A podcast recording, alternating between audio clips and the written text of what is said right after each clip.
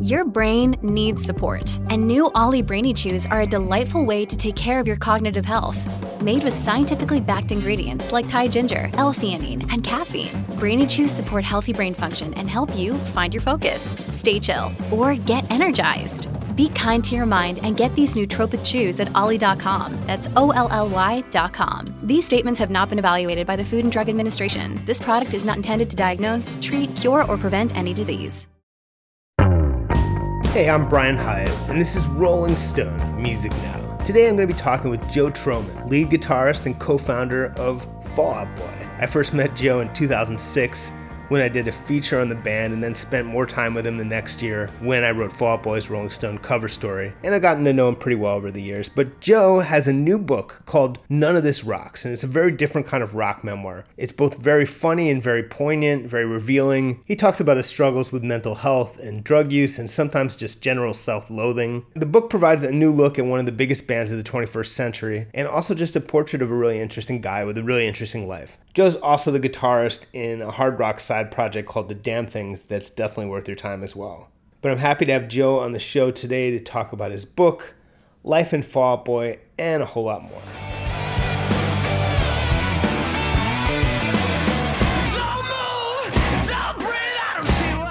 So, why did you want to write a book? Well, I didn't want to write a book at first. So, I started in a very roundabout way, kind of like writing in television. And so Right. through through that, I got a lit man- a literary manager. For those listening that don't know the terms, lit, short for literary. So my lit manager one day was like, "You've had an interesting life. You can write. I think you should write a book." And I said, "I absolutely never want to do that."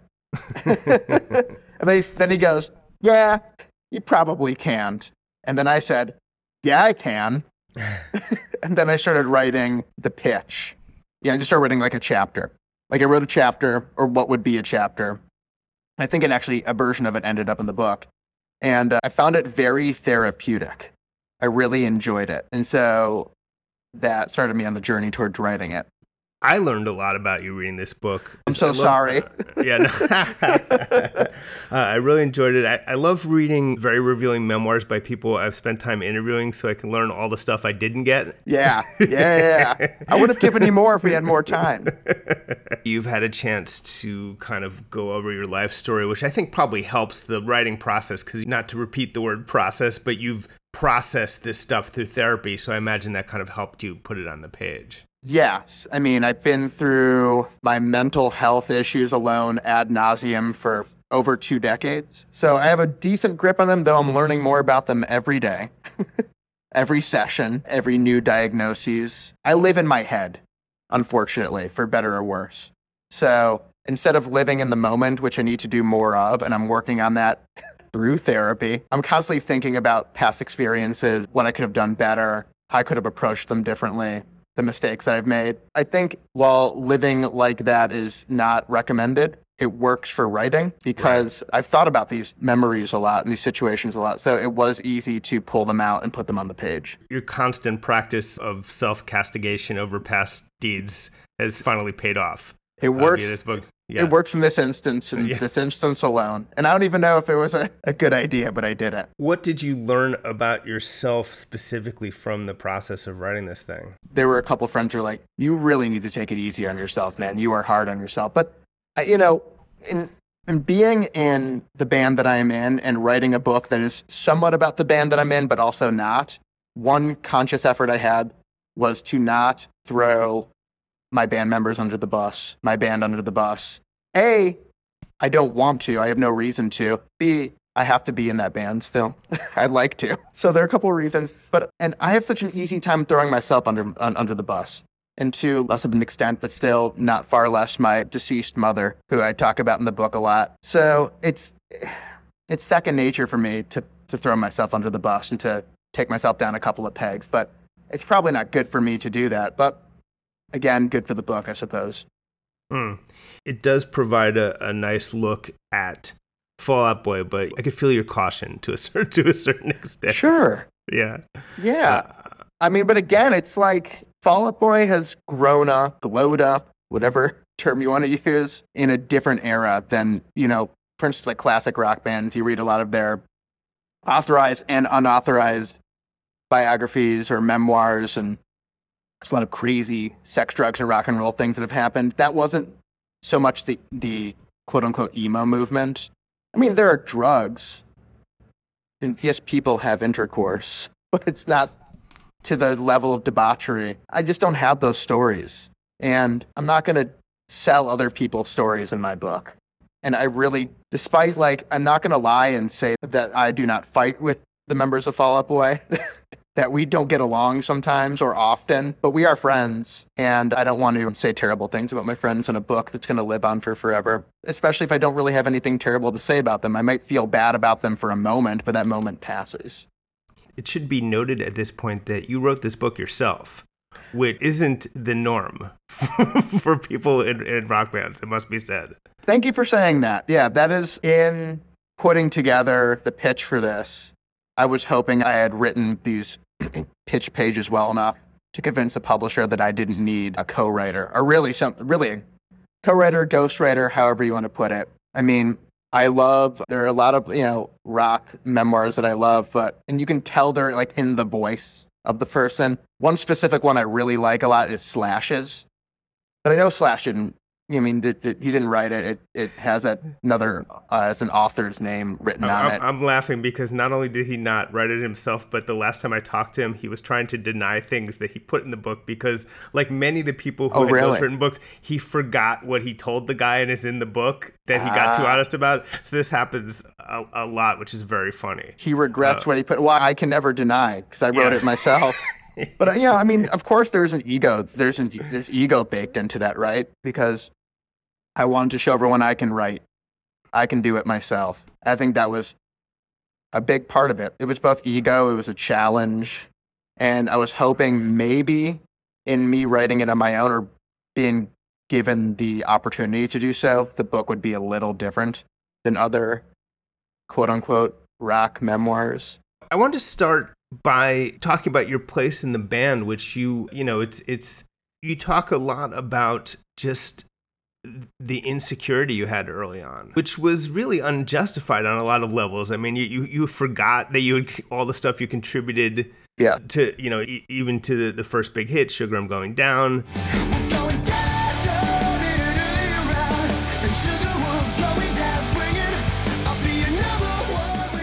and various parts on that album. It's like you blocked out the things you were contributing, and it was a bummer to see you giving yourself such a hard time over things you didn't need to give yourself a hard time over. Yeah, I'm bummed out about it too. My wife often tells me that I'll get like a piece of good news and I'll feel good for about five minutes, then I go right back down.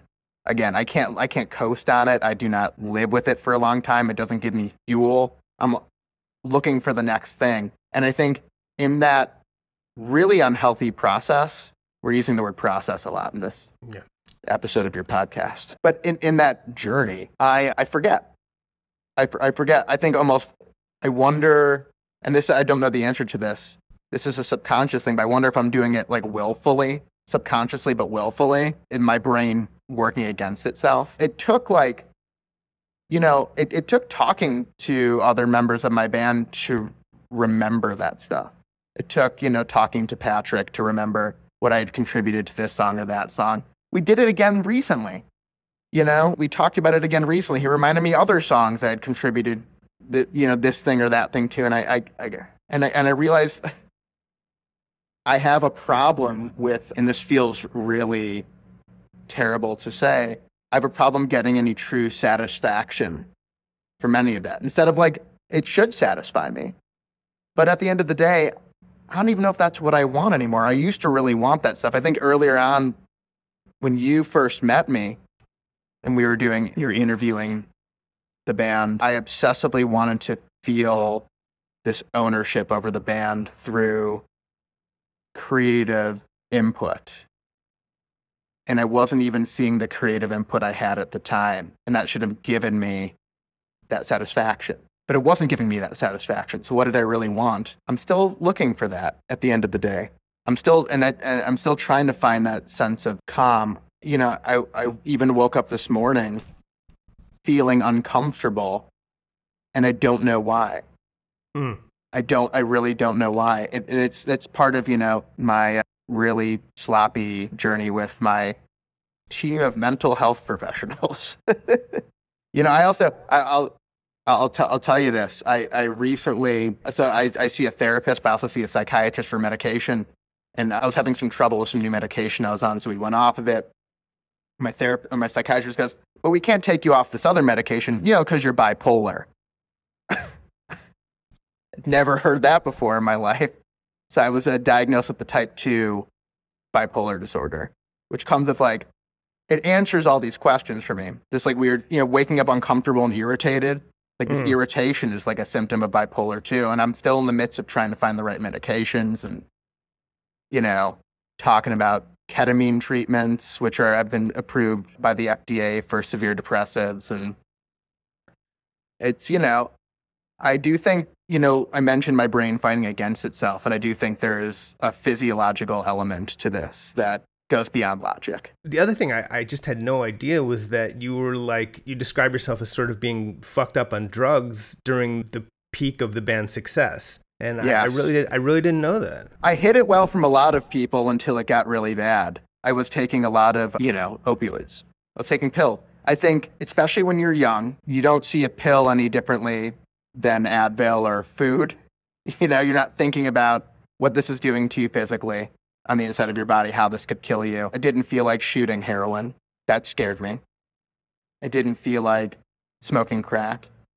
Didn't feel like all these things that really especially in the 90s, had been built up to be really terrifying. Plus, I had some friends that had died of in- intravenous heroin use. So I was already terrified based off of that. And yet, still, here I am taking pill form heroin, but not seeing it as that. And I just, it was just so, you know, youth is wasted, right? Those that are young. I was not being very smart with my youth, and I was wasting it away trying to quell these illogical, obsessive thoughts with drugs that honestly didn't seem that harmful because they were made in a laboratory and came in a prescription bottle. Well, except some of the ones I would just buy from basically a guy's hand. But they were still made in the laboratory. They looked nice. They had etchings on them and had a V etched on them, and they looked very professional. Were you concealing this from the guys in the band to a certain extent as well? I don't know how much they knew and how much they didn't know. We have, you know, we've always had like some communication issues. I think we've been a, we've tiptoed around each other to a degree. I mean, I mentioned in the book that I was outed for my drug use by Scotty Ian from Anthrax when he saw me and just told me that I looked green, and that was embarrassing because I look up, I look up to him, and And this was this was Yeah. all the way after the hiatus, yeah, after Fall Out Boy had already gotten back together. Yeah, I mean that just goes to show how strong the pull is. I guess that's it. I mean, it is addiction, right? But at the same time, it took one person that I respected to tell me I looked like a junkie, basically, to make me go, I'm done with this. Now I I quit in a dangerous way too. You're not supposed to quit cold turkey on that stuff. It can kill you, but I quit cold turkey. It didn't kill me. I'm here. I don't know how much I. I don't think about this that much, and saying that I don't think will cause me to lie awake at night, but I don't know how much damage I did to myself by doing all of those prescription drugs for those years. But I did it. I don't know. I wouldn't recommend anyone else do it. And I, you know, nowadays when I, I've had like two back surgeries since that addiction process or that usage process, we'll just say. And we're really going ham on process here. And I, I will take like a narcotic painkiller because you have, I mean, after you get your, your back cut open or your stomach cut open, which I've had to do for two different back surgeries, you have to take something to kill the pain. But I hate those things. I want to get off them as soon as possible. If I've ever had any sort of back pain that's precipitated a surgery, I, I, I tell them I do not want narcotics. I did prior to one back surgery. I was in Australia, and luckily I was in Australia in a way because I was able to get very quick medical care. it's very easy. And I had a doctor come to my room in my hotel room, and he brought me, I think, Vicodin. And I was having a, I, I was, had a slip disc. I couldn't walk. It was, I was in need of surgery because I have degenerative disc disease. So it just slipped and it was gone and it, it was out and I was ready to get cut open. And so I took this Vicodin and uh, I actually had such an adverse, sick reaction to it. I felt so ill. and it made me go, I'm, I'm never doing this again unless, you know, I'm post-op, I've been cut open, I'm in so much physical pain, I need something. But I try, I really do actively stay away from it. you say something really interesting, which was first of all that you know I really got to understand the energy of Fall Out Boy, especially in, in the early days, like the absolute wild feral energy you guys had on mm-hmm. stage. That it was really bringing that energy of the Chicago hardcore scene into Yes. this pop punk construct that Fall Out Boy was. And that was part of what makes you guys great and what made you and MyChem the last two rock bands ever to be big. So congrats on that. And I think to be fair to MyChem, I think they brought you know, New Jersey hardcore. Th- They absolutely they did. were- It was what they were very similar. So we're birds of a similar feather, which is Um, why, you know, I mentioned again in that their book, you know, coming up together during the 2005 Warped Tour when we both kind of blew up and we didn't think it was going to happen. We both, it happened at the same time. Both of our singles dropped at the beginning of Warped Tour. Our crowds went from maybe a couple thousand a night to the entire park watching us every night. And uh, we both didn't know how to handle it, so we both kind of bonded over that fact. You know, we both felt very, and like similar bands in similar situations. it is really interesting because you think about the efforts to sort of bring rock back in the first decade of the 2000s and, and it was and the things that people were focused on at first were the were the strokes and then the next thing was that 2004 thing of where Franz Ferdinand and Modest Mouse had their hits and those were all great. They were. The, the thing that was that really hit the masses that hit teens and and had really young kids loving rock again and at the very center of pop culture for a while was what we called emo in, mm-hmm. in its mainstream manifestation. And it was at the peak were, were Fall Out Boy and, and, and My Chem and Fall Out Boy probably even a little bigger commercially honestly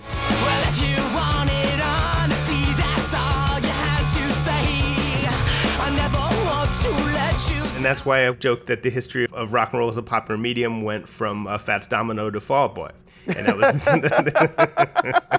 I love that, but then I wonder in that, did, are we the death? Are we the death of it in that in that analogy? Yeah, why not get more specific and say that somehow it was you? That, that there's something I- you did wrong. I did it. Of course, it's my fault. I knew it. yeah, exactly. I'm sorry, But- every, I'm sorry, world. But I, I think your account of just that Warped Tour when it was you guys and, and my chem, it really was like the 2000s equivalent of like some of the Lollapaloozas where, Yes. or, or that, or that tour where it was like Pearl Jam, Red Hot Chili Peppers, and Nirvana all at once briefly. It was that kind of Yes. crux moment that people, that I think people actually have forgotten about. That that was th- that moment. And I think about that all the time. That tour at the Jim Rose side sideshow circus with all the with pumpkins and all the fake bands, and I think that was even in a Simpsons episode. And the, the other thing that really struck me as far as your stage presence, and you were always not even borderline reckless on stage, seemingly just thrashing around like an absolute lunatic on stage. It was always exciting to watch you. It still is. Oh, thanks. And, eh, but I mean, two things that you reveal is that a lot of what you were exorcising with a O on stage were these issues with your mom, which of course I had no idea about and sorry to hear about. Oh, thanks. And but that you made that direct connection was was pretty powerful for me. Yeah, I didn't think about it until later. I mean, I didn't have that hindsight even even, you know, several years after I couldn't do that anymore. Because again, it was the back surgeries. It was, it was all the back problems that stopped me from being able to. I'm not allowed to twist. Bending, I have to be careful with. I mean, you know, in the last couple of tours that we have done, the the big old hella mega tours with Green Day and Weezer, the US run and the Europe run, I've been moving around on stage, but I bet to people it looks basic and boring. But for me, it's a big deal because it's, you know, the fact that I can move around at all is a miracle. Yeah, I, I spent so much of my youth. I mean, again, I started, I went on my first tour when I was 15. I started Fall Boy when I was 17. I tried to leave home as quickly as possible. And I think when I look back on it, it was to get away from her. As much as I love my, my mother, may she rest in peace and all the things that you're supposed to say. So the theoretical God doesn't strike you down. I, you know, I, I was escaping her. It- my antics on stage were both. It, it was it was it was both me like abusing myself because I was made to feel like I should abuse myself. I was made to feel not good about myself. I'll just say that. And then also it was in a way tantamount to like self harm, cut it. in a way. It's it's feeling other pain or feeling something else extreme to forget something else extreme. I mean, you said it was enjoyable to watch. I felt I was good at it. It was something I was good at. I was good at being an idiot. And so I, I leaned into it. Unfortunately, I couldn't do that for the rest of my life. You know, I think in a way myself, and not, I mean, like, Pete was also moving around on stage too. I'm not going to take any way, anything away from him. He was doing his fair share. But we were we were the production before we could afford lights and video screens and fire and all the things that make it so we don't really have to move on stage because you're just like, ooh, fire. How primal. I mean, the the other thing is, I mean, like that crazy, that wild story where you, I think, I think it was on Warped Tour where you stage dived into and landed spine first into on a barricade, Yeah. which seems to have led directly to one of your back surgeries. It must have. How could it not? It just doesn't take a detective. There's the videos online somewhere. It's I used to just be embarrassed that it existed. Now I like that it exists because I can go, see, that happened. I told you. It led to my back. I mean, it's ter- it's it's terrible. But yeah, I thought I could clear like a 15 foot barricade. I was so used to jumping into crowds. And that was like a thing. Again, abusing myself, using my body as a tool of entertainment, I thought was just, it was a way to get people to like us. And so I was like, I need to keep, I need to push it, push it, push it. And so, but again, I, I came out of that scenario instantly feeling okay. And I don't even know if I felt bad the next day. But then, of course, not thinking at all as like a teenager. Not too long after that, you know, I herniated a disc and it gets really bad really quickly. And then the doctors go, if you don't get this solved, you're not going to be able to walk. I, I, okay, I'll, do the surgery. There also was a thing about Pete putting you on, uh, you sit on the hood of the car while Pete drove 20 miles per hour and hit the brakes to see how far you'd go. What the fuck was that? I don't know, man. It's like, it's this culture that existed both in punk rock and hardcore, which is just reckless, abandon for entertainment. Uh, I I don't know if I thought it would get me some sort of like, wow, that guy's crazy respect. I don't think it ever did. I think people were like, that guy's a fucking idiot. what a moron. But but yeah, it came from that that world of punk, hardcore skateboarding, just doing extreme shit, just to impress your friends, and also to see if you could do it. And the other thing I wanted to, to make sure I touched upon is Fall Boy is working or was working on a new album that is a return to rock. You said that's something that you something you've been pushing for for a while. Yeah, I don't know if it's an album. I think we're just working on songs that I don't know if they're gonna like go anywhere. We're always working on songs. I think like we've talked about that in the past. There's never like a not working on music thing. We're working on some stuff that was guitar based.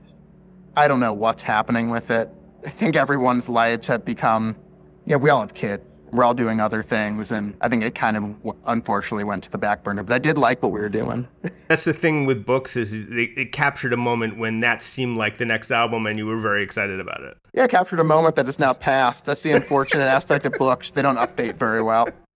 But by the time that comes out, who knows what's going to be the deal? I could be wrong about the songs. I could be right. I, I wouldn't, I don't want anyone to like hedge their bets on there being another anything. You know, I think, again, we're always making songs, you know?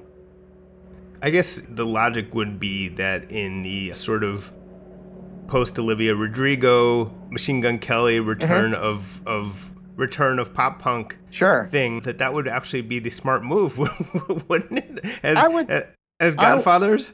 I would think so. Yeah. My daughter, my oldest daughter, loves Olivia Rodrigo. Loves her. And I, I'm glad because there's a guitar on her record. And but that's, you know, old man selfish boy. You know, at the end of the day I try to play her Zeppelin or the Kinks or even more contemporary band. And I played her Black Flag not long ago. Like early Black Flag, like Keith Morris Black Flag.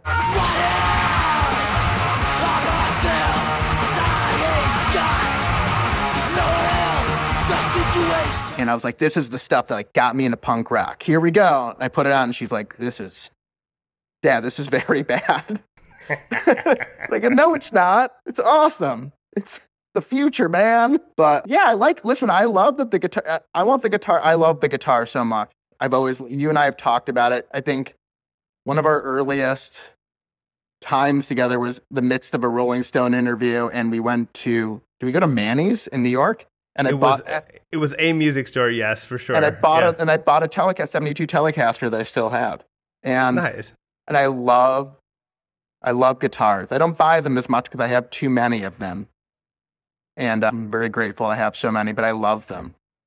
And so, yeah, it made me sad to see that they were they became dinosaur instruments. You know, I wrote a little thing for Variety when Eddie Van Halen died about Van Halen and just worrying that was this the death of the guitar?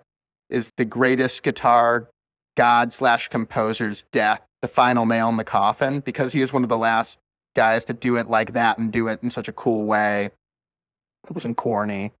And uh, but no, not at all. In fact, like even seeing a band like the the British band, the IDLES, or just IDLES, they're not the IDLES, just IDLES, get so huge.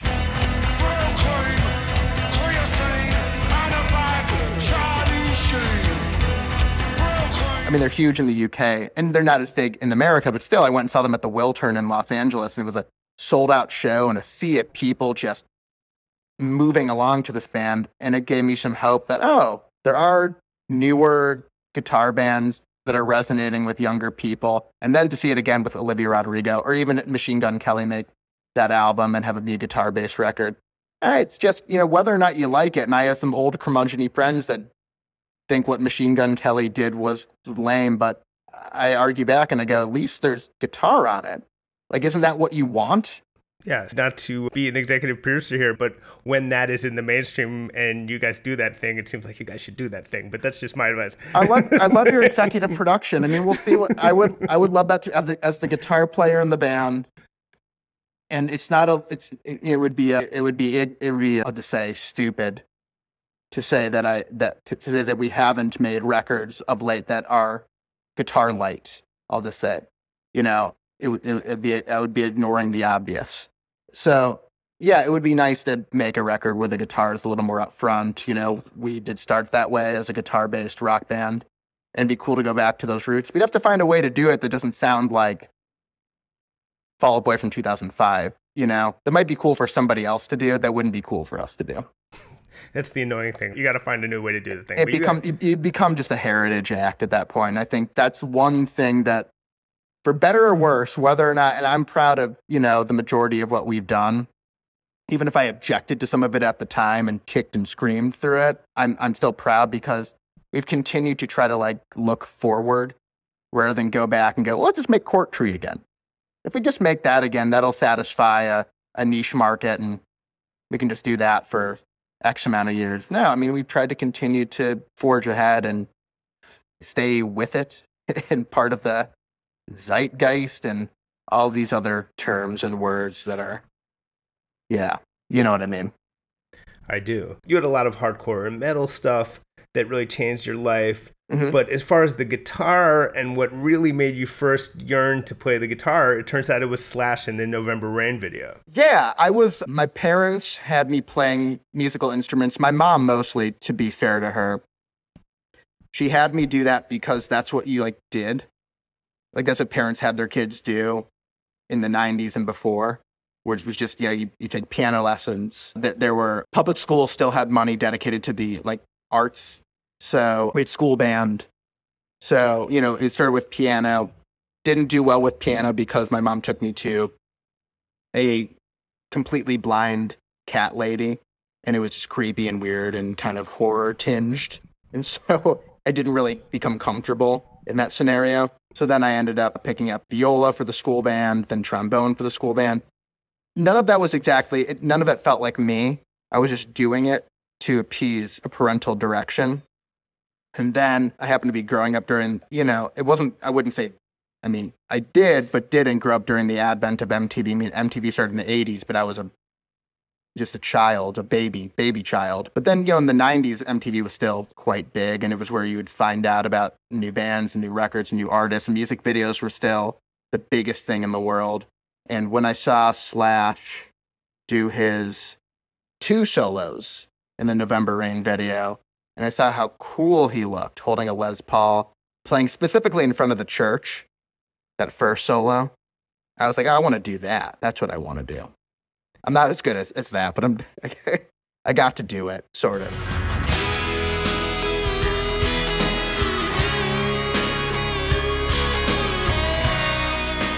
And you know, after your parents were done taking you through a tour of some of the most anti-Semitic towns in in the Midwest, Yes. as growing up, which sounds really fun. It was fun. it's a blast, man. you got to try it. If you haven't, if you haven't been hate mongered, uh, I recommend it. You know, it's a it's it makes you feel nice on the inside.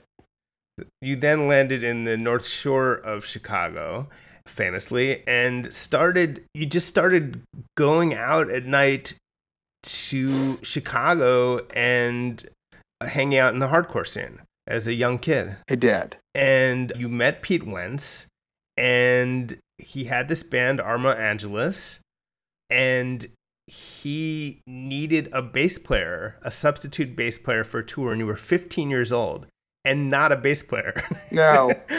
Other than that, you were the perfect guy. Right. Uh, despite being in high school and not playing the, this, that specific instrument yet. Totally unencumbered and skilled. but something you know he liked you that's i, I mean that's guess what it comes down to he liked you thought you were cool and he somehow convinced your parents to uh, let you tour with arma angelus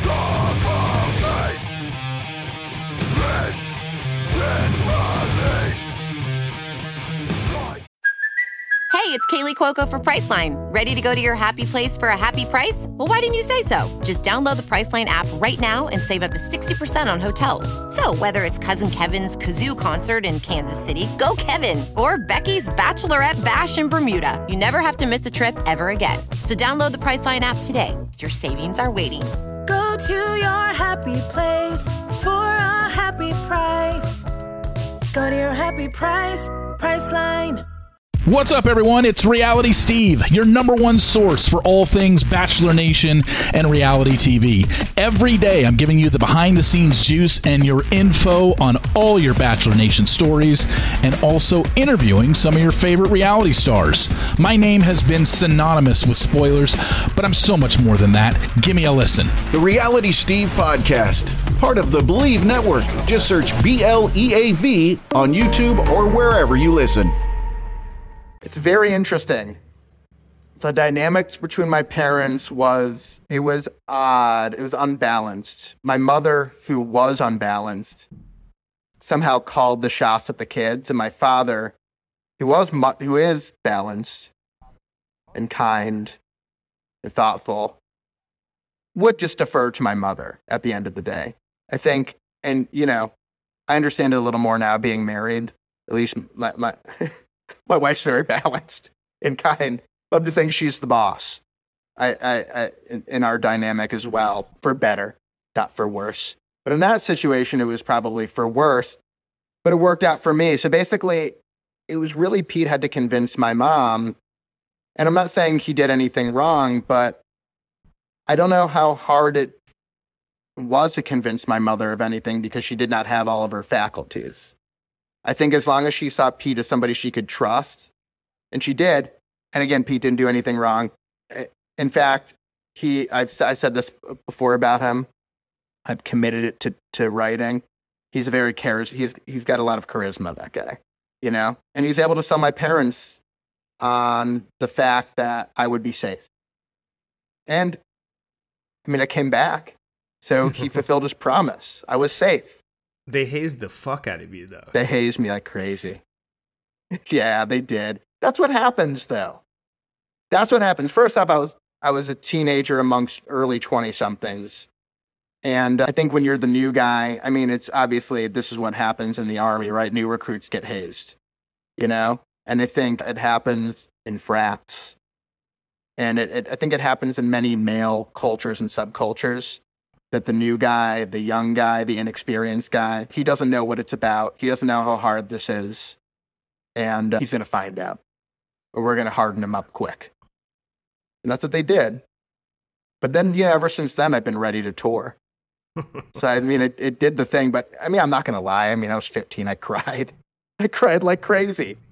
I'm a sensitive person to begin with. And then I was a, a child. So, but I'm not I'm still friends with all of them. That's the thing. you know, they didn't do anything to me that was so reprehensible that I, I, I hold a grudge or that I'm scarred for the rest of my life. That's not the thing that scarred me. If anything scarred me, that wouldn't be it.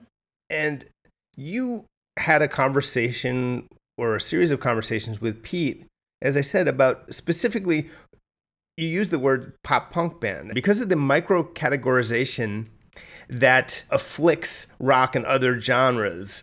People really used the term emo for you guys uh, in the 2000s, just as they used it for My Chem, leaving aside the fact that those two bands actually sounded nothing alike other than the hardcore influences. But you were always a pop punk band, and here you just were on tour with Green Day and with Weezer. But th- the word emo was thrown really hard at you guys, though, obviously. I don't know why. I mean, I didn't see emo became a four letter word for a little while, became a, a derogatory swear, which is weird because, like, again, growing up in hardcore, emo was like Rites of Spring, or there was a small label called Abolition Records, and a lot of their bands were considered emo bands. Post, a lot of post hardcore was seen as synonymous with emo. Again, micro categorizations, post hardcore. I don't even know what that fucking means anymore. Yeah, somebody brought that up. I thought this band was a post hardcore band. I'm like, I don't, what the fuck does that? Tell me what the fuck post hardcore means. You tell me. Describe it to me. You can't, because nobody can. What does that mean? But we were, the way I saw it, we were hardcore kids that really liked the Descendents. That's how it started, and and we and, and and more contemporary at the time. We really liked a Saves the Day record specifically through being cool. I mean, I've you know, you've never been shy about that's what we were trying to do when we make made up "Take This to Your Grave." It was we were trying to do our version of through be, of, uh, through being cool, and they were also New Jersey hardcore kids doing a pop punk band. You know, so we were doing our own Chicago version of that. That's really what it was for us. We were bringing hardcore influences into pop music, essentially. And then we got the emo moniker. And I mean, I wear it with a badge of honor at this point because it just is what it is. I'm not going to try to fight it. I'm not offended by it. And the fact that, like, we just went on tour with Green Day and Weezer, it was like, honestly, three bands. First off, I never thought we would go on a tour like that. I still see ourselves, I have a hard time seeing ourselves as a as a band of that size that's able to do that. It's so hard for me to step back and see the hugeness of Fall Out Boy because I'm so in it. But like you know, when Weezer came out, they were kind of seen. I mean, more as a band with like an an indie rock edge, I guess. At the end of the day, part of that was just because Rivers wears glasses. By the way, that's a huge part of it. Green Day was always just seen as a punk band. I mean, they're I guess pop punk in the way where they broke into the mainstream, but yeah, I guess pop punk, sure. I just always saw them as kind of a punk band. Uh, What are we all? Are we all now emo? Are we all pop punk? What are we all? It doesn't matter anymore. I don't know. We all write hooky music. Right, and it, it, it's sort of miraculous that you you acquired Patrick Stump from a record store, basically, and then you recruited Andy Hurley, who I, I guess had already played in Arma Angelus. Andy was not. He was in Arma Angelus after I was in it. I think he I mostly. see. I think he mostly just like. I forget if he like played on. No, he didn't. He like filled in. He wasn't even like the the the constant drummer. Gotcha. Yeah, it's confusing because Tim from It's super- Rise Against was also in Arma Angelus, but Yes. two members before he was like the bassist. Two members before, not at the same time as you, basically. Revolving door policy Yeah, in all of right. these bands. Yeah. you got kind of the great drummer you knew from the scene, Andy Hurley, to be Yeah. the drummer. And then there you were. One thing that struck me is how much you hate the album Evening, Evening Out with Your Girlfriend. You despise Yeah. that album.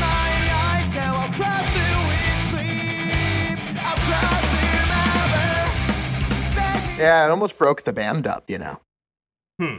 I think after we made it, there was a nobody. I mean, Patrick, I know, was like, oh, this is not what I wanted to make. There was a possibility of just not doing the band anymore because we just didn't like how it came out. I, at that time, was so, I think, focused on keeping the band together and figuring out how to make it work that I just kept saying, no, we're not going to stop. No, we're not going to stop. I was very hard edged about that, very, t- very much tunnel vision. But I mean, it's not like maybe someone gets pleasure out of it and i can't take that away from somebody i can't tell someone how to you know subjectively feel about a record but considering the record we made right afterwards which i still look back and take this to your grave and i go well, that's we made a good record like Feel How You Want to Feel, we made a good record. Evening Out with Your Girlfriend was just a nightmare of a mess of a band. Just it was a snapshot of a band who really had not figured themselves out yet at all. And I'm glad it exists, by the way. I would never erase it. I think it's interesting, if anything, to to listen to that than to go to the next record and then da da da da. You know, to see the progression. It's amazing to remember that from Under the Cork Tree in 2005, it spawned multiple hit singles. we did all the pre-production live in a room. And still, records don't get made like that anymore. You know, rarely do you get do you have the money to get all the, the band together and spend a month in a rehearsal space with a producer. We spent a good month and change in a rehearsal space with a producer, with Neal Avron, working these songs out, really working them out, and going, "We don't have a verse here. What what's what would be a cool verse? Well, what about this part? Oh, that sounds cool. Let's try that now." You know, really as a band doing it. I didn't realize the label thought that Sugar We're Going Down is going to flop because that was of in the whole that whole decade it was one of the songs that for me when you first heard it, it was like this is an obvious hit. very interesting. I think maybe the it might have been the wordiness, which hadn't really wasn't wasn't really common on the radio. I mean, wordiness uh, historically did not go along with like succinct pop music and succinct hits. That might have been part of it. And but yeah, there wasn't like you could you could feel this sort of lack of enthusiasm. Yeah, there was this hope we would bring it, and they felt we didn't bring it, and then they were wrong. We brought it. You know, the, the, the video was a hit too. The video that we made, which we weren't even so certain about, to be fair. We came in, we had up until that point been really in control of like making our own music videos. It was the first time we came in and someone's like, a director had written a treatment. We felt very much that we didn't have a choice. And so we kind of went into it with uh, reserved excitement, I'll just say. But it was so weird and so cool at the same time. You have the location, the the antler boy, all of that, and seeing that and, and going, okay, well, I mean, maybe this will be something we'll just have to see after he's done shooting and editing this thing. And it all worked out, strangely enough. It's so weird because TRL was still around. TRL was Like, around. It's because it, I think people, it's just history gets so compressed and fucked up in people's minds. So it already feels like it should have been gone by 2005. Yeah. But but no, it was still around. You guys were a TRL band, like, and it's sort of in the some of the last days of TRL, but still, which is really really interesting. Yeah, Um, TRL was still big when, we, when we'd show up, and it was TRL with Carson Daly, and it was the thing. We were on TRL a lot at that time. But yes, it was the last era of it. I have a TRL award somewhere. and and then and then in February 2007, you came out with In- Infinity on High, and it sounds like from the book, your frustrations with the process were were peaking at, at that point with your sort of place in the band. I am an arms dealer, fitting you with weapons in the form of words. Yeah, but I think it was also my fault. Because I mean, I was around when I started. When I- when I started checking out and, and, and taking, you know, pill form heroin, and pill form morphine, and pill form other drugs that I don't remember what they are, but I remember there being other colored pills. Yeah, you know, I it took me longer, I think, also to find myself within the band than it did other members of the band. And I think in some ways I'm still searching. It goes back to what we said at the beginning of this that I have a hard time feeling satisfied by just a moment of success. I, uh, I'm searching, always searching for the next thing, which means I'll, I'm never really going to find it. I'm never really going to be settled living in the moment, right? It's, it's hard for me. If I had just sat in pre production and lived in the moment and just kept myself involved in a regular, normal way, it probably would have been fine. But instead, I really think I only have myself to blame. I don't think anyone else is to blame in that scenario. But I think my frustration with the process might have also been as things got bigger and be, things became more real. I started to feel like I started to feel more false. So the imposter syndrome started coming in further. And I think, again, I was quelling that with drugs. And uh, Folie à Deux which I Yeah. always liked. I like didn't that too. I didn't realize that th- it got to the extent that you're. I didn't realize that it got to the extent where fans were giving you the middle finger from the audience. It Yeah. really that really happened. Yeah, people hated it. It's so the whole thing was fucked up. So first off, you know, you, you have you have the, the single I don't care, right?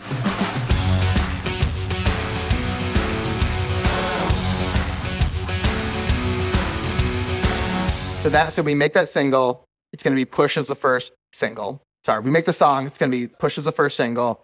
Before I think before it even goes out, yeah, before yes, this had to happen before it went to radio. Musicologists, I believe, or I'll just say at Universal.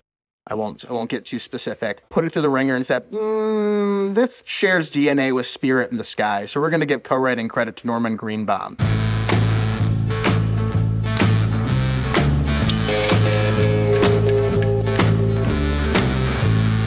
And I'm arguing, and I go, that riff, I mean, John Lee Hooker was playing that riff before Norman Greenbaum. Well, my mother allowed me just to stay out all night long. What, what are you talking about? It's just the standard blues riff. You're crazy, man. At least let's give it to him.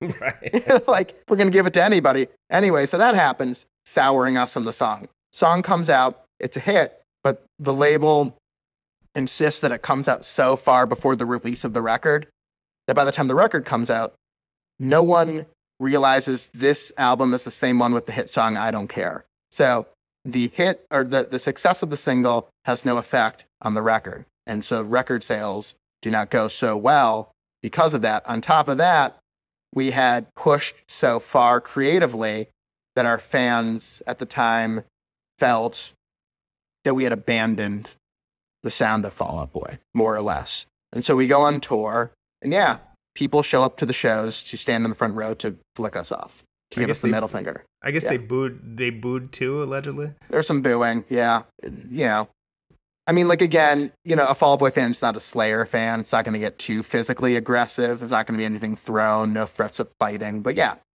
booing, middle fingers, fuck yous, you know, just general negativity. There was a, a period in Australia. There was like a day in Australia when you guys kind of had it out with each other, and after that, there was a hiatus. Yeah, I mean, a thing. I, I mean, we've talked about this to you before and in other areas, but I think what people don't realize is Fall Out Boy up until Folie à Deux had toured relentlessly. Like I really feel like I had maybe a month out of the year total, not consecutively, where I was home. So like 11, 10, 11 months out of the year, I was on tour. We all were. And that's just not good for you, no matter who you are, no matter how much you want it or don't want it. It isn't good for you. Touring ages you quicker. It makes it so you cannot plant any roots. It's very hard to get a routine going. It's very easy to get lost in the darkest parts of yourself while you're on tour. I think anyone who has done that, whether you're a musician or a stand up comedian or whatever other t- touring, Cirque du Soleil, well, you know, what, in whatever capacity that you tour, touring can be hard on you. So, so you had that going on, and that had pushed us to a limit. And then we had been regularly making records every cycle. So, you know, we put out a record, and then about two years later, put out another record. And, it, it, you know, and you have to make that record in between the times. So we're touring and making records, touring and making records, touring and making records. There is no time for the individuals in the band to have family lives, home lives, take a fucking breath. And so that drove us to an apex where by the time we got to, yeah, it was Australia on the Folie tour, we got in like a huge fight. I mean, I don't remember all the specifics, but I know Patrick and I wanted to take a break. Pete did not want to take a break. Andy, to his credit, is very like go with the flow, but I don't know exactly what his role in that fight was. And I was a, you know, I had not done the amount of therapy or the amount of growing that I had that I have now done. So I think at one point I just like stormed out of the room because I just could not, I did not have, I just was going to explode. And I think the continuation of that happened after, I forget what it was, but it was some, some like pre taped performance in Chicago. And we sat down with our manager in the dressing room of the green room at that studio and just, we were like, all right, we're just to take a break after this. We're to take a break. And we really always thought of it as a break. Other people, you know, we thought of it as a hiatus. We thought of it as truly the definition of a hiatus. We're going to take a, an extended period of time away from this and eventually come back to it. But again, you know, some members of my band posted things on the internet which belied that definition. But that wasn't the way I had experienced our conversation or the way I had, had, understood it. And really, that was the truth of it, despite what people had knee jerk posted and things like that. No, it was never like, we're going to never do this again. It's like we've done this so hard for so many years that now I think we've earned X amount of time for a break. We need it. Otherwise, we are really going to break up. And you started an excellent side project. Not Thanks, to man. damn it with the words uh, side project. The Damned Things. And I love you said that. I love that you said that that was probably the last time that a record label gave a lot of money to a side project from a big band because of the heavy sushi orders that gobbled a lot of that budget. Two really good albums from that band. Thank you. and with Anthrax's Scott Ian and among other people, and, and of course Andy from Fall Out Boy, and just I think helped you regain some of your confidence and remember what you're good at. And then Fall Boy got back together in 2013 mm-hmm. and you know did something that was really kind of improbable. You made two albums in, in 2013 and 2015 that spawned genuine hits quite a few years in music time after the the initial run. And and then you made mania which i guess didn't really have any hits and you're not super fond of i guess I don't know what people think, but we definitely didn't think that we were going to come back from that hiatus to the amount of success we came back to. So we had made the record in like in secrecy. Nobody knew we were making it with Butch Walker in Santa Monica. this is save rock and roll you're say talking rock and roll. Yeah. Sorry. Yeah, yeah.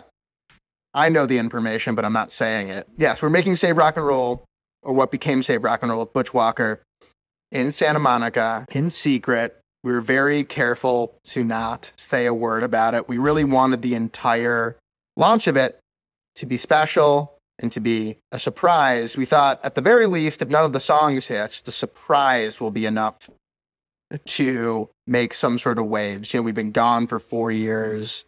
The music industry had changed a lot in those four years. It was the first time we had experimented with co songwriting.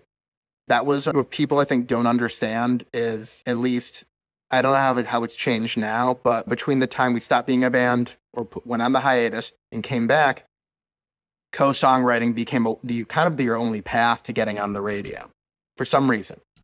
If you had to do these co writes. So we started doing these co writes and we made, you know, one song that came out of that was Light 'em Up. we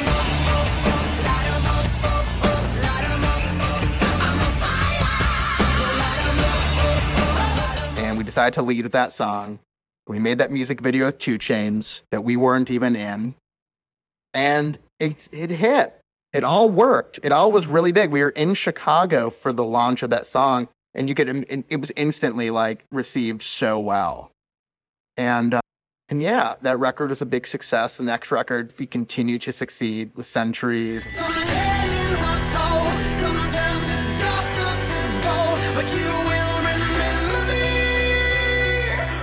Uma Thurman. Those songs were, were big hits.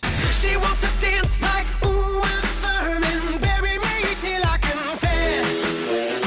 She wants to dance like Uma. And we even had songs on, on Save Rock and Roll that did like all right as, you know, singles just not didn't hit as hard, but still did okay at alternative rock radio and all those places that do matter. And we had this formula now we were doing, you know, this formula where we're co-writing and we're making records in a very different way. We talked about Cork Tree and how that record overall was like this very acoustically driven, very a- more more analog way of making a record. And this became a far more digital, far more piecemeal, co-writey. We had again, we were so used to writing all of our own songs ourselves. We are doing co-writes, we are doing experimenting with all these things that are out of our comfort zones, which is good to do. It's good to experiment with things out of your comfort zones. But then after that record, after American Beauty, American Psycho, I know I had expressed like, hey, maybe we should do it our, ourselves, uh, do it again ourselves. I think Patrick had expressed that as well, and we started making the beginning of Mania And I remember Patrick had a recording studio for a little while in Burbank that he was renting.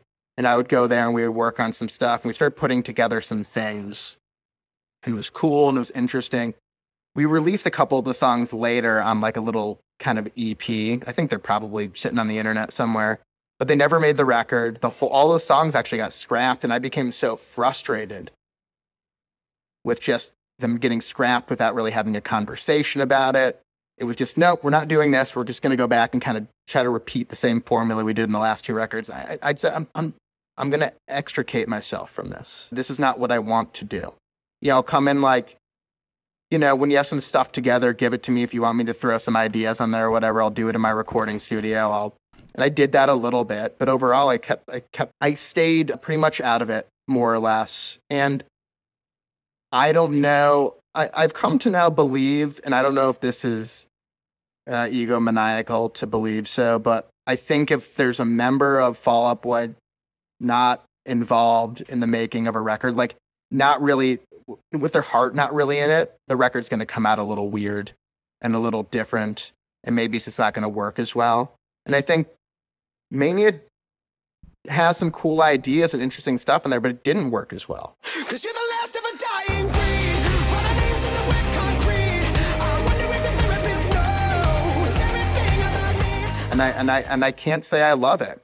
And again, I like stuff on there, but I don't love it. And and and again, it's what leads me to at least want in the future, hopefully, to go back to making a record where you know it doesn't sound like old Fall Out Boy. It should sound like whatever current Fall Out Boy sounds like, but with guitars, bass, drums, vocals. I love synthesizers, synthesizers that we play. You know, let's play all. We can play music. Let's play the music. Let's not go for samples. Let's not try to reach for singles. At this point, we've had so many hit singles. Do we really even need to reach for singles anymore? I, I think we should just make a cool record. So yeah, Hmm.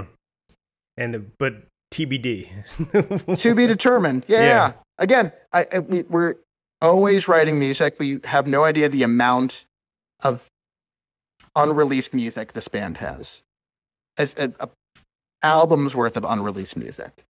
You know, like even I normally, and I stopped doing this because I was killing myself. I used to, I- and and I used to write at least sixty to eighty ideas I'd record for a record. You know, just on my own, and that's less than Patrick would write.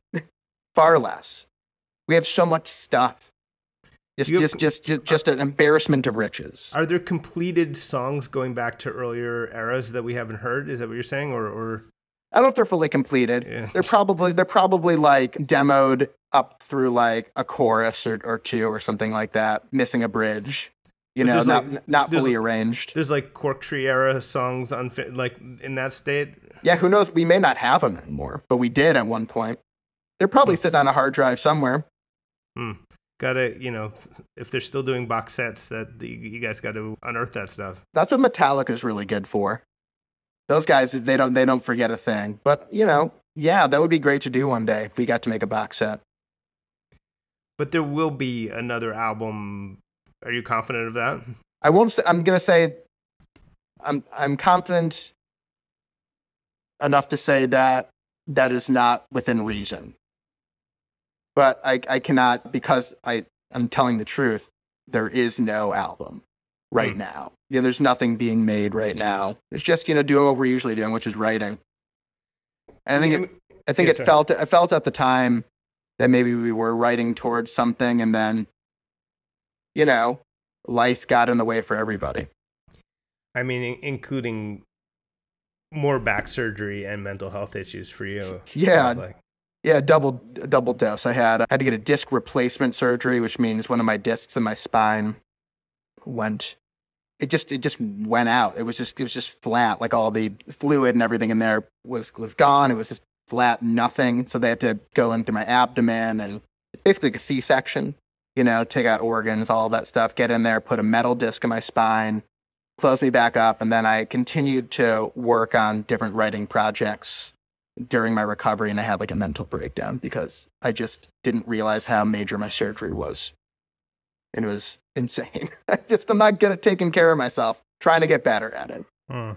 How did that all intersect with all the Hella Mega touring? I planned it where I was in. So, okay, I, I planned as best as I could. So, the disc went out before the tour started, and the pain got gradually worse. So, by the end of the tour, I was definitely at let's do surgery. Luckily, I said just the, the fates dealt me a pretty decent hand to where I was able to get through that whole tour without being in immense pain. Got through the tour, got the surgery three days after Christmas on the 27th of December. And that gave me technically enough months to recover until going on tour again the following, uh, this past summer in, in 2022. So I planned it. And I, I kept everybody abreast of the situation. And yeah, I realized at the end of the day, venues need to get booked when venues need to get booked. Tours happen when tours happen. And God forbid if I, you know, if I couldn't go on the tour, I would have somebody fill in for me. But I didn't have to do that. It's such a truth about being a musical life or a rock and roll life or when you you know you have your earlier tours where you're doing your best to injure yourself and then doing doing a later tour where you already have a slip disc and you're just trying to get get through without like agonizing pain is, is such a such a truth for so many people's experience of of touring through over over a series of decades Yeah, I think it's, I'm not like unique. I mean, you look at a guy like Mick Mars, God forbid you have your bones calcify, you know, and you become an immovable statue. I can't imagine the amount of pain he has been in for the amount of years he's had to deal with this. And, and, and other folks I'm not even thinking of. But I do think this business, the business of touring, ages you quicker than just put stressors on you. You know, just the constant moving around the nomadic lifestyle is in itself a stressor. I think generally people do better with routes, with schedules. And touring, the only schedule you have to adhere to is make sure you're ready to get on stage for one to two hours every other day to, you know, two days, depending. I mean, in the book, you, you say a friend watched Let It Be and compared you to George Harrison in your role in the, in the band, which which is really interesting, or at least the way you f- relate to the band, or however you want to phrase it. But unlike George, you're not walking out. The band is still going. Do you see? It, it's already gone so far. Do you see you guys doing this in, in your 50s as, as sort of just a, a thing with no particular ending, the way so many of the big bands end up being? Like Rolling Stones. Just- yeah, but also it's true now of like of of Pearl Jam, of the Yeah. Chili Peppers, of even even fucking Guns N' Roses mostly got back together, or even even Green Day and Weezer are older than you guys and, and, They are. and are still around. Yeah, no, I mean Green Day. Those guys, I think they're in their fifties. Yeah, I I don't ask people their ages anymore. I'm afraid of offending everybody. But I mean, they look good. I'll tell you that. And they have more energy than I do, which makes me feel certain ways. But I don't know. I really do not know. I don't see it like. I don't see an end. I think as long as we still want to do it. I th- again, you know, we'd have to in theory make another record that we're all excited about. If we keep making if we make more records that we're not excited about or at least that i'm not excited about i'll say i won't speak for the rest of the band. If we make records that i'm not excited about then i don't want to do it because i want to do things i want to make i want to make things i like and i want to present them to people. I don't want to make things i don't like. And be like here's this thing i don't like. I'm also not invested in it. What do you think guys? But as long as we're continuing to make music that we like and we have fun playing the shows themselves. I think we'll keep doing it. I don't know man. I mean i'll tell you just like personally with with my back problems i'm very curious to see how i feel in my 50s Yeah. yeah i'm i'm, I'm i'll be 38 in like two weeks on september 1st and so i'm near nearing 40 and you know, since this last back surgery, it, this is the most intense and it's hard, man. Just getting out of bed can be hard some days. I have young kids, eight and four. I mean, they'll get older and they won't want me to run on, run around with them as much, but currently they do, and I feel terrible because I can't do what they want me to do with them. And so, what's it going to be like on stage when I'm 50? I don't know. But at the end of the day, I go back to a guy like Mick Mars. and I go, he's fucking doing it. So I don't know what excuse do I have. But it's it's my own experience. It's, my own I'm body, sorry, you know. It's, it's a little funny to me that you. it's a little funny to me that you go to the most extreme example. But of- but of- occasion, yeah, but if the most yeah, extreme yeah, guy is doing it, Yeah, yeah, yeah. then I have no excuse to not do it. Yes. You know, then I'm just being a baby, right? But at the end of the day, uh, yeah, pain aside, if there's good music to tour on and we enjoy being around each other, then we'll keep doing it. If there's shitty, if there's shitty music, we're having a shitty time together, then why do it? We've had success. We're not like we're so lucky. I don't think we're doing it for the money anymore. You know, we made we made the money we we never thought we would make. So what's the point anymore? The point has to be for good music and good times, man. I think it's less of a thing now. I mean, the, you know, both everyone in the band has talked about just when when and I love Pete. He's still very famous, but Yeah. you know, there's that period of like he was like the dude. He was so famous He was. and getting more attention than Patrick, who was the front man, which was an unusual kind of scenario. It- Mm-hmm. Yeah. th- just the, the Pete Wentz of it all is is an interesting factor in Fall Boy, but but maybe less so these days. to be fair, I think Pete has had some things that have in, happened in his life that him that have brought him back down to grounding level, I'll say. And I don't know, there have been new people that have come out to replace that entity. There are new versions of that now, younger versions that appeal to younger kids. I think as we get older, we're not as appealing to younger people, and, youth, and youth culture drives everything. Right. I'm not sure there is that salacious element. There was so much salacious stuff happening around his celebrity from certain photographs to marriages or, or relationships, they'll just say, that were, you know, you can't deny were in the tabloids and were fodder for celebrity culture. He's just not doing that anymore.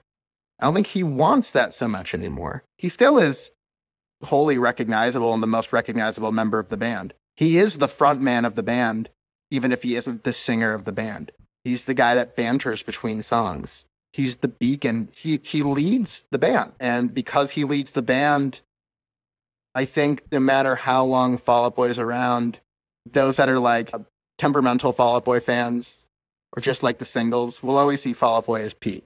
And that's okay. That's what a band is, right? Bands bands are that. Unless you're like a real fan of a band and know who all the members are and how they exist in the band and the ecosystem and yada yada yada. If you're a Fairweather fan, you're like, yeah, that one guy. You know? And There's that's that's there's, there's got to be a face. It's just a, a there has to be a fact of yeah. face. And I think for a while I felt it's just so embarrassing to say, but it's true. Because I think I had done so much driving of the band at the beginning, I wondered or felt terrible that I was left out of being a recognizable figure of the band. I, I, I did I never became a recognizable figure of the band. But now I look at it and I go, this is great. I get to be in the band and I get anonymity. I get the best of both worlds, you know? It's a huge blessing, honestly. As It a- is. From an adult perspective, it's like the best thing that could ever happen to a person. It's like fan- it- it's fantastic. I once in a while get what I what we jokingly refer to as recognized. yes. I first Uh, heard that from, I only heard that recently from Phoebe Bridgers. Yes, I love it. Rock. That makes yeah. sense. I feel like Phoebe's kind of like I I don't know her personally, but I know of what she's into, and it feels like we kind of might come from similar scenes to a degree. And she seems like a funny person that gets humor and jokeisms. But I so I'm staying for the summer. Uh, I got a couple more weeks here in uh, in, in in Sag Harbor, New York, with my family. And I took my daughter. We did a daddy daughter day. I took her to East Hampton to go see uh, DC Super Pets, which is a great movie. It was really fun. But uh, Co endorsed, did the same. it was Yeah. so good, right? It was super funny. I didn't realize it was it was the guys who did Lego Batman. But anyway, so we went to a bookstore and uh, beforehand and got got she she wanted to get some some kind of some Catman books is what she got. So we she got her a couple books. Went up to go pay for them, and a guy at the register just said, "Hey, I don't normally do this, but I just want to say, you know, I really appreciate everything you do." And I got that, and I go, "That's really nice. That's all I have to deal with." And that's like nice. And that's fantastic. Did it like, but in, in typical me fashion, it felt good for a minute. Then I moved on and I went back to feeling like crappy old me. I'm just a guy at the end of the day. That's the, that's the crux of it all. I'm like, I'm a norm, I'm, I am a pretty like normal guy. Yes, I have like a bunch of tattoos that I honestly regret getting, but I, I am a pretty normal guy in a very extraordinary situation and that I'm still trying to navigate to this day. I still don't understand how to navigate it. and and and and, and going back to the book, writing that book was an exercise in trying to continue to figure out how to navigate my own life and the and, and the band that I'm in as well. I think one of the things that makes uh, None of This Rocks a great memoir, period, rock memoir aside, is the, the sort of fearlessness in which you kind of reveal small and big things that could be seen as embarrassing. There's a great there's a great anecdote about these older kids you you were hanging out with as a younger kid and one and it's just nightmarish where one day they're like you know we don't we don't actually like you and there's a really appealing fearlessness to this book the appearance of fearlessness aside do you have any trepidation about being about to sort of release all this to the world Absolutely. yeah. I'm both like a I'm n- like no pun intended like I'm a very open book. I'm not afraid to talk about the things things that are embarrassing. I may preface them with this is embarrassing, but she has to be able to get past that little hurdle. But I, I'm I don't have a ton of shame necessarily, but there are moments where I go, holy shit, this is committed to pages this is going into bookstores and on Amazon. Lots of people are going to read this that I've never met before. Wow, this is a this is a, a version of being an open book that I didn't really totally think all the way through. But it, you know, I've it, it goes in waves. Some days I'm like, yeah, I'm totally fine with it. Other days I'm like, oh my god, what did I do? But you know, even hearing from you know, you know, some nice words from you makes me feel a little more comfortable about what I'm about to do. And I think I've read through the book ad nauseum. I don't think I don't I think I did an okay enough job. And I just want you know, for me, I like I want people to find some of their own respite in some of my fears and anxieties and stories and see that just because I am doing this like larger than life thing doesn't mean that I don't have problems. I have problems just like you. And uh, you don't have to feel so alone in all of your embarrassing fears and concerns. I'll I'll I'll do them for you.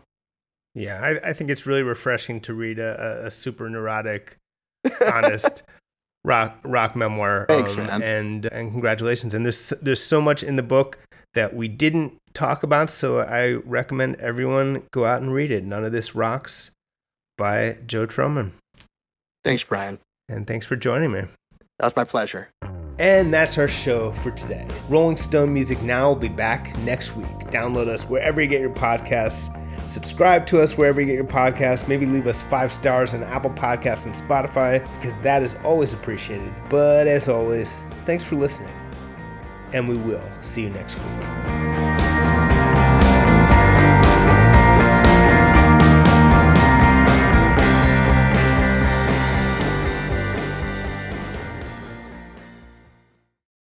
Welcome to Talkville, the ultimate Smallville rewatch podcast. Guest star Sarah Carter as Alicia Baker, although I didn't really work with her a lot.